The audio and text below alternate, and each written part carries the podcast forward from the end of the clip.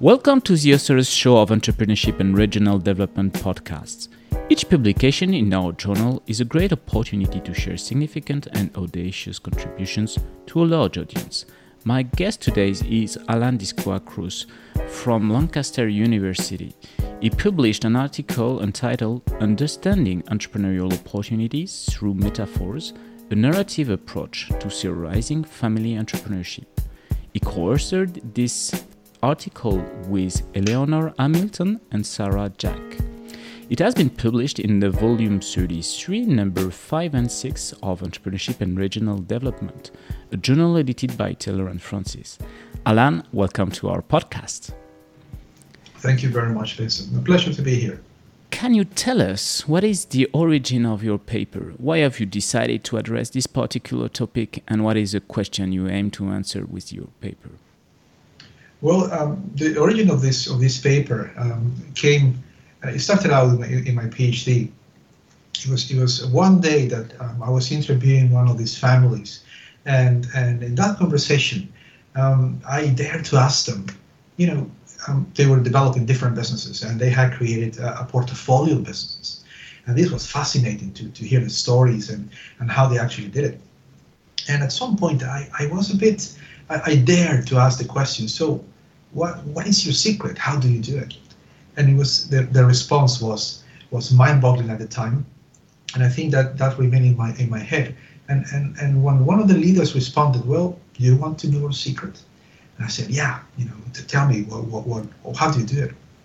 He said, well, for us this is like playing Monopoly. And when he said that, I'm like, wow, that's that's interesting. I play Monopoly, but I never saw it in this light and and that remained in my mind for many years. So over time, I, I, this is one. This was one of the families in a group of twelve that um, uh, agreed to participate in a study about entrepreneurial dynamics. And so we always kept in touch. I kept collecting data, and at some point in time, I think it was very interesting to see how you know things emerge on the patterns and just listening to different conversations and reading the data. And there was something going on there, a pattern that I saw initially, and then I discussed with my co-authors, and we saw something really interesting here. But we left it for a while.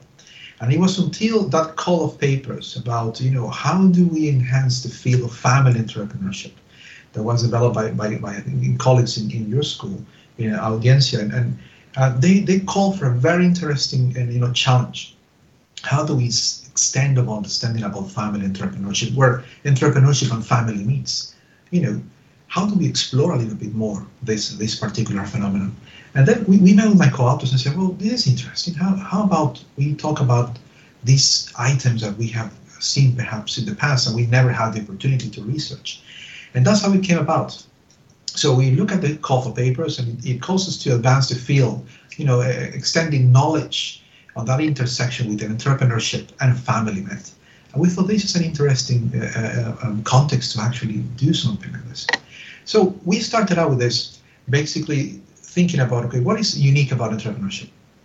And previous research that has been developed and, and entrepreneurship and regional development journal calls calls researchers to look at entrepreneurship as a process. And this is a conversation that has started, you know, years ago, and most recent research as well has suggested that entrepreneurship has to be looked at as a process. And in that process, you have to acknowledge different ways in which uh, entrepreneurs create opportunities, shape them, construct them, and very importantly, how do we frame this in terms of an entrepreneurial opportunity? And we thought, you know what, there is something here that perhaps we haven't explored well.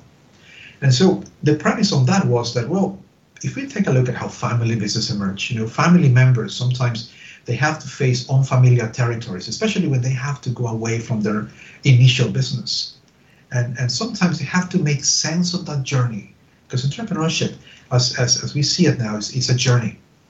And we thought, well, sometimes when they go to this journey, they have sometimes to do it through the narratives, through stories, to how they talk with each other about how do they engage in that process, how do they make sense of the things that are perhaps are, are sometimes complicated.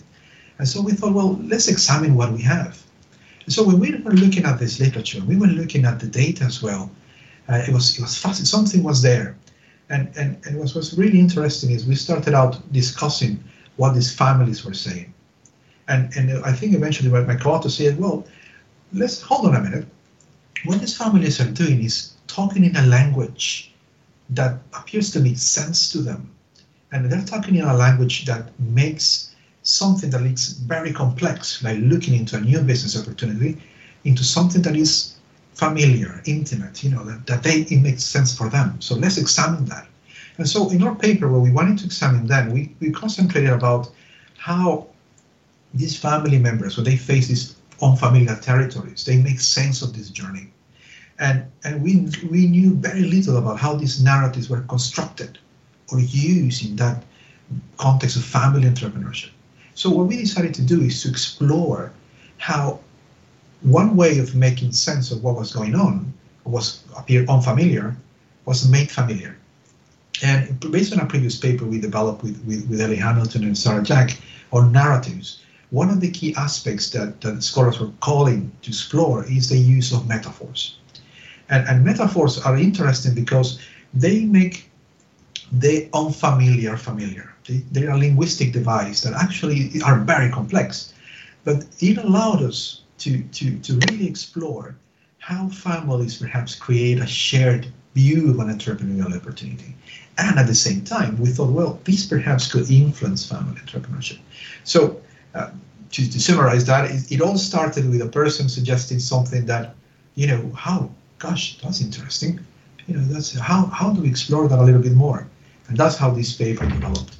Um, we saw as well there was perhaps some some aspects that were previously unexplored in the literature, and we saw it in terms of uh, family systems theory, uh, transgenerational entrepreneurship, entrepreneurial legacy, and all these different items actually they had a common denominator. They all call us to really explore a little bit more how these shared understandings, how these shared narratives actually came into being. And we thought, well, metaphors are important parts of narratives. Let's explore this a little bit more. So that's how it came about. What are the main contributions of your paper? Well, I think if we look at the paper, eh, we look at, the different data and how we, we, we analyze it, we, we uncover patterns. And, and, and, and this was interesting because we relied on previous approaches to how to examine narratives and how to examine metaphors. And we started with a premise, uh, and I think it's a recent paper as well. I think uh, Vincent, you, you you you were part of this paper. In where entrepreneurship is is you know has to be understood as a process. And when we take a look at entrepreneurship as a process, we really had to understand how this will impact family entrepreneurship. And when we examine the data, we, we, we saw different patterns that actually were very interesting and could expand the field. Um, first of all, we, we started by analyzing the role of family discourse and how families communicate, how families pass knowledge from one generation to the other, how those conversations, everyday conversations perhaps, have a meaning that actually has an impact on how they view entrepreneurial opportunities, how do they go about it, and how do they actually make it perpetuate between one generation and the other. So how that happens over time. So when we're looking at, at our, our, data, we were analyzing the data. Uh, these patterns told us well it has repercussions in terms of how they connect over time, how they um, influence the learning between generations, and how they reinforce that family unit that is involved in business. So the contributions of that expanded what we knew in terms of family entrepreneurship you know, it allows us to, to, to, to argue, to advocate that there is a linguistic element, that is the language, the narrative of families that we really need to explore a little bit more. And so by using the metaphors, by using that element of metaphors, we really brought that into light. We really brought that into the conversation. And we said, look, family entrepreneurship can be also theorized through metaphors. And, and it was interesting when we were looking at the different um, conversations and the different uh, data elements that all the different families we interviewed, they all had something to say in a language that was really private to them. That it all allowed them over time to make sense of different entrepreneurial opportunities. And what was interesting here is that we saw these families using those shared experiences. So let me tell you about, about this one, for example, that related to Monopoly.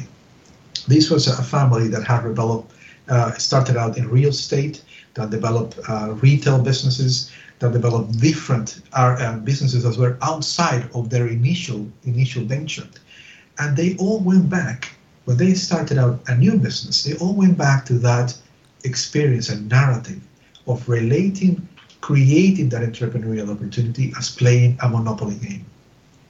What was interesting here is that these families were able to really elucidate how an entrepreneurial uh, opportunity came to light to all of them and was easy for them to all of them by relating it back to those experiences in playing. For example, you know, if, if you ever play a game, a board game, whether it's Monopoly, Risk, or anything else, um, you have those elements of luck and chance and uncertainty and what is going to happen. We don't know, but we have to cope with what is thrown at us in the game. And at the same time, you have to make use of resources. You have to think carefully about what your next move is going to make, but how you're going to make the best out of every opportunity you have within the game. So for them, it allowed them to have a point of reference, a blueprint when they went about and studied new opportunities. And it made that that doubting feeling, that unfamiliar feeling of this new journey a little bit more familiar. Why? Because when they analyzed these opportunities, they were able to share it with the rest of that family unit and business. And they were able to talk about it in terms of that experience, playing a game. So it made sense for them. It allowed them to reflect back on how they could move in that entrepreneurial process, how they can get resources together, how they can actually leverage on their experience, on their skills, the people they knew, and why they will do that, and actually make sense of that entrepreneurial journey. So really enacting that approach to entrepreneurial opportunities and helping us understand how family entrepreneurship, when we look at these narratives and these stories, actually actually emerge. So we, we contributed uh, when we were looking at these contributions and these patterns. We actually uh, saw different different aspects that we could contribute to. Um, one of the key contributions is is it's that we contribute to the knowledge on family entrepreneurship as a social and discursive process. That means that where meanings and values really are communicated and maintained in everyday interactions. So this helped us understand a little bit more about how it influenced transgenerational entrepreneurship discussions and also as well how it impacted on learning for these families. So for these families, you know, it was it was interesting to communicate, to teach others in a very sometimes implicit way, sometimes not even deliberately, how to go about and look at an entrepreneurial opportunity. And it was interesting because it told us the relevance and the importance of metaphors as a symbolic language of a process, of an entrepreneurial process that imply change, that imply a metamorphosis, you know, it narrated the processes of inter- family entrepreneurship across generations. It allowed these families to really have a point of reference to how to go about these entrepreneurial opportunities. And, and that, I think, is, is one of the, uh, the key contributions of, of the paper. We're trying to, again, theorize a little bit more how, how family entrepreneurship unfolded. What was for you the main theoretical or maybe methodological challenge in addressing such a question? Well, it's, it's, at the start of this, we, we didn't know where to start in, in a way. You know, it, there were a lot of theoretical perspectives we could use, but we found a, a very, a, a very um, important and interesting line of thought. First of all, trying to say, okay, well, you know, what is the most important? What are the most important elements in entrepreneurship? And one of the most important elements is entrepreneurial opportunities. And when you read the work that, other colleagues like like um, Catherine Anderson and, and, and other colleagues have done on this, it is fascinating to see how we often overlook the relevance of how families make sense of this because of their structure, because of the way they communicate. And that led us as well to, to, to, to think, okay, well, so how does this connect to family? And when we take a look at family, we often we have often overlooked that that a family is a system. It's a very complex system. And one of the key things that keeps, you know, order and stability in the system is communication. And communication between family members seems to be very important not only to make sense of the theory that was trying to connect know, entrepreneurial opportunities, family entrepreneurship, uh, family members in business, but it allows us to see that there was a connection over time, that the family system perpetuates itself in the way it communicates and what is being communicated. And then it connected us as well with the aspects of narratives, of stories. And these stories span the lifetime sometimes of one generation.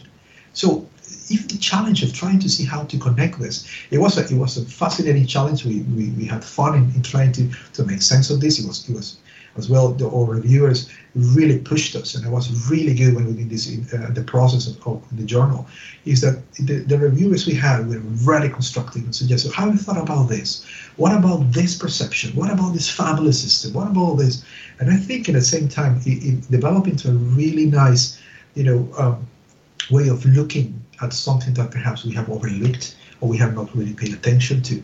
Um, I think I think one of the, the challenges as well for us was we, we, we, we didn't know how to approach it, how to actually uh, um, study uh, metaphors. And so we had to go back and rely on how uh, people not only in the entrepreneurship field, like, like Sarah Drakopoulou and Alistair Anderson had done it, but also how was metaphor analysis done in, in the field? And we had to, to really immerse in the linguistics, you know, of it.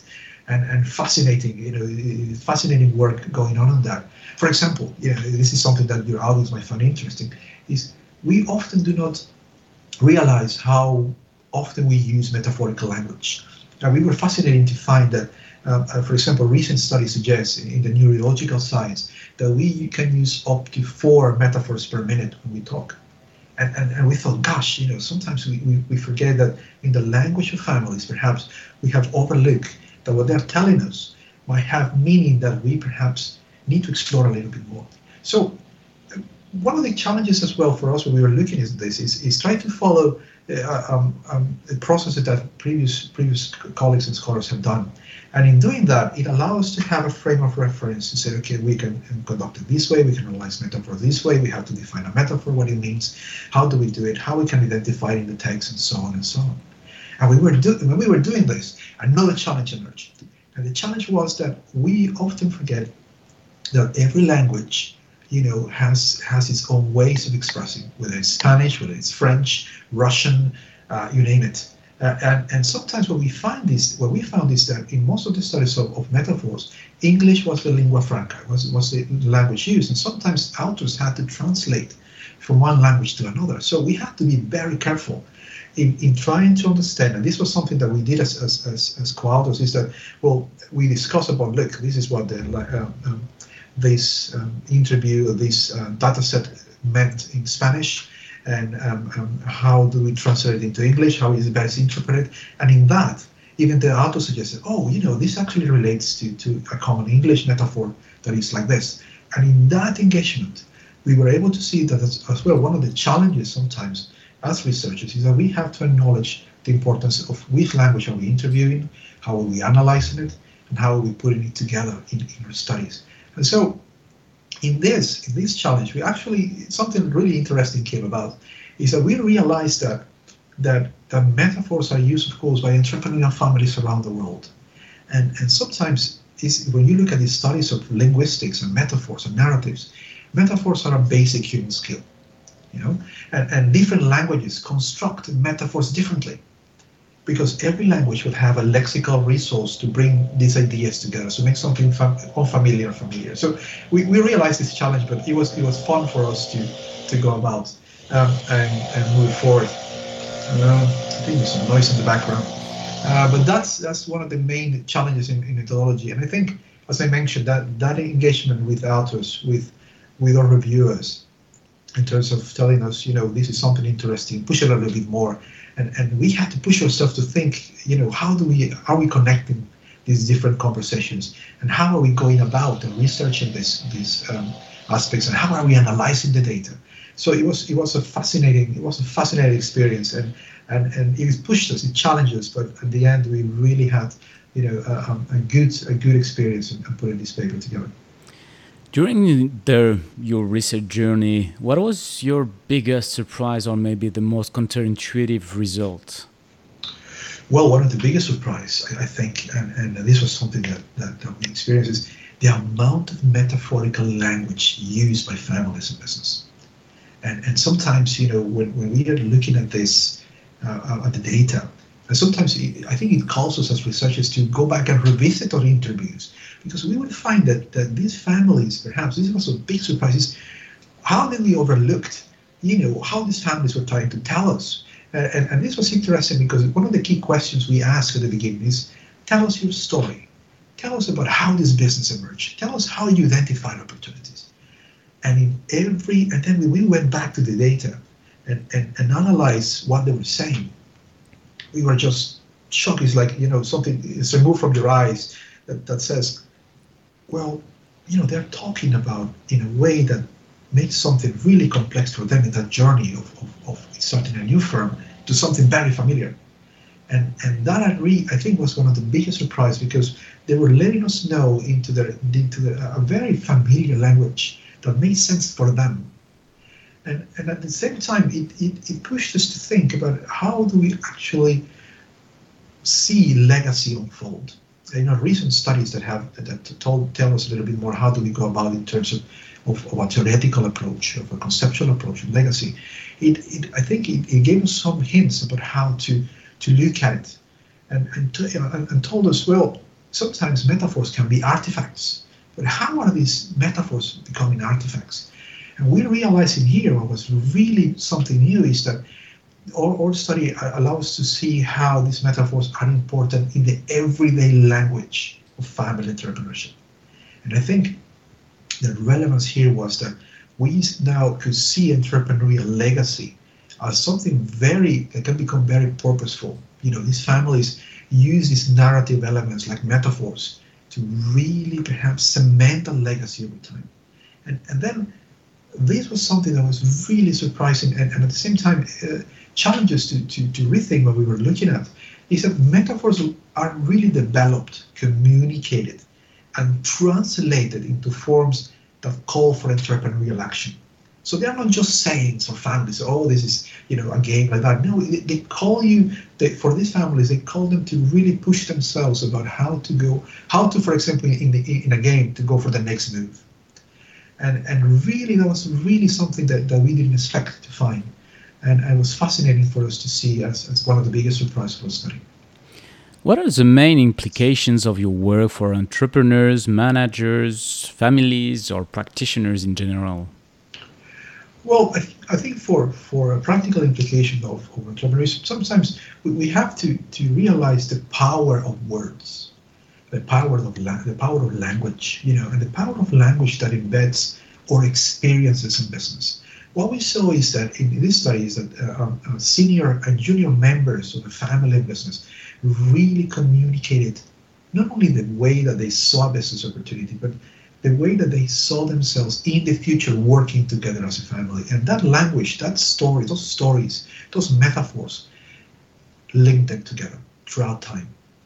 And, and we see that, that one of the practical implications in this study then is that is for us to suggest that metaphors are the outcome of that connected communication, you know, and, and that family members of business, through these metaphors, through these linguistic devices, are able to simplify the approach to an entrepreneurial opportunity and make them into something that makes sense for a family in a contextual and a specific period of time, but allows them as well to to to make other generations learn and to make that entrepreneurial process something familiar, something that we do. And this is the way we do it. This is the way our previous generation have done it. And let us explain why. And, and it allows them as well to engage, to, to highlight why is it important for these families to, to share experiences together, to, to you know, um, to go about and play a game, to go about and experience in the field.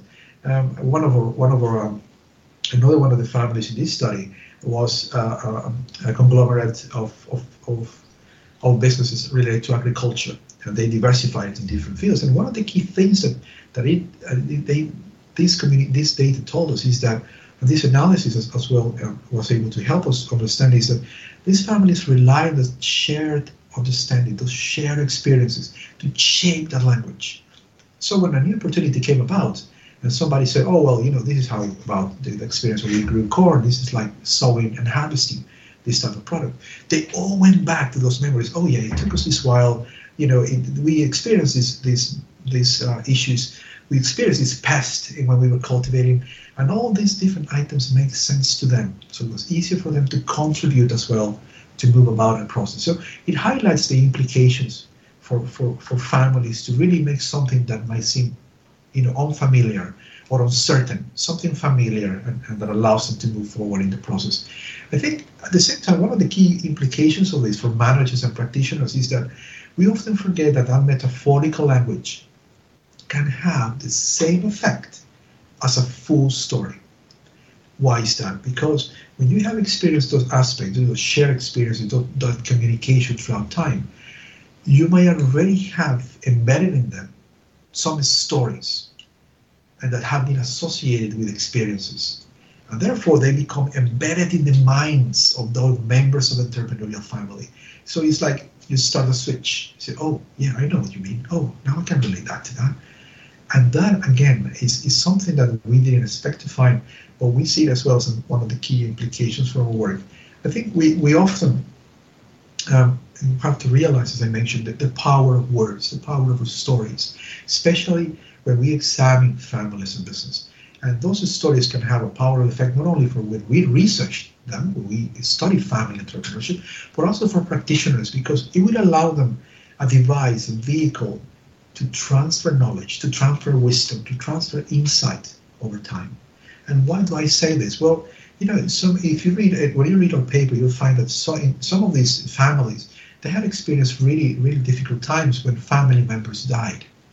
And, and sometimes they had to rely, go back to those metaphors that had a lot of meaning to them, not only emotionally, but at the same time because it provided them a point of reference about how they as a family were able to move forward.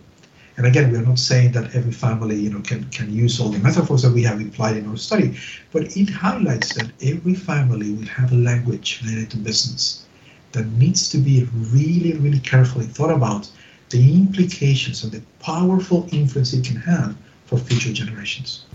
So I think I think if in a nutshell that that will be the key implications from the study. Thanks a lot, Allan, for participating to our show. All our podcasts are available on entrepreneurship-erd.com and on the main podcast platforms.